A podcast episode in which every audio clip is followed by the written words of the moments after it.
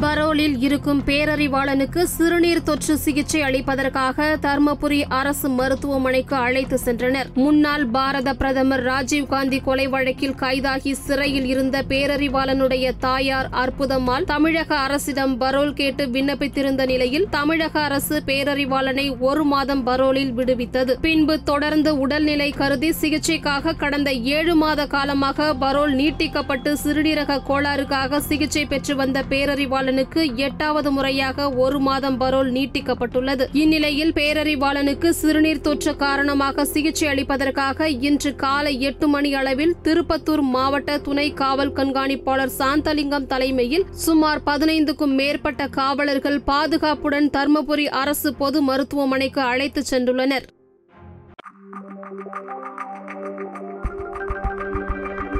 Thank you.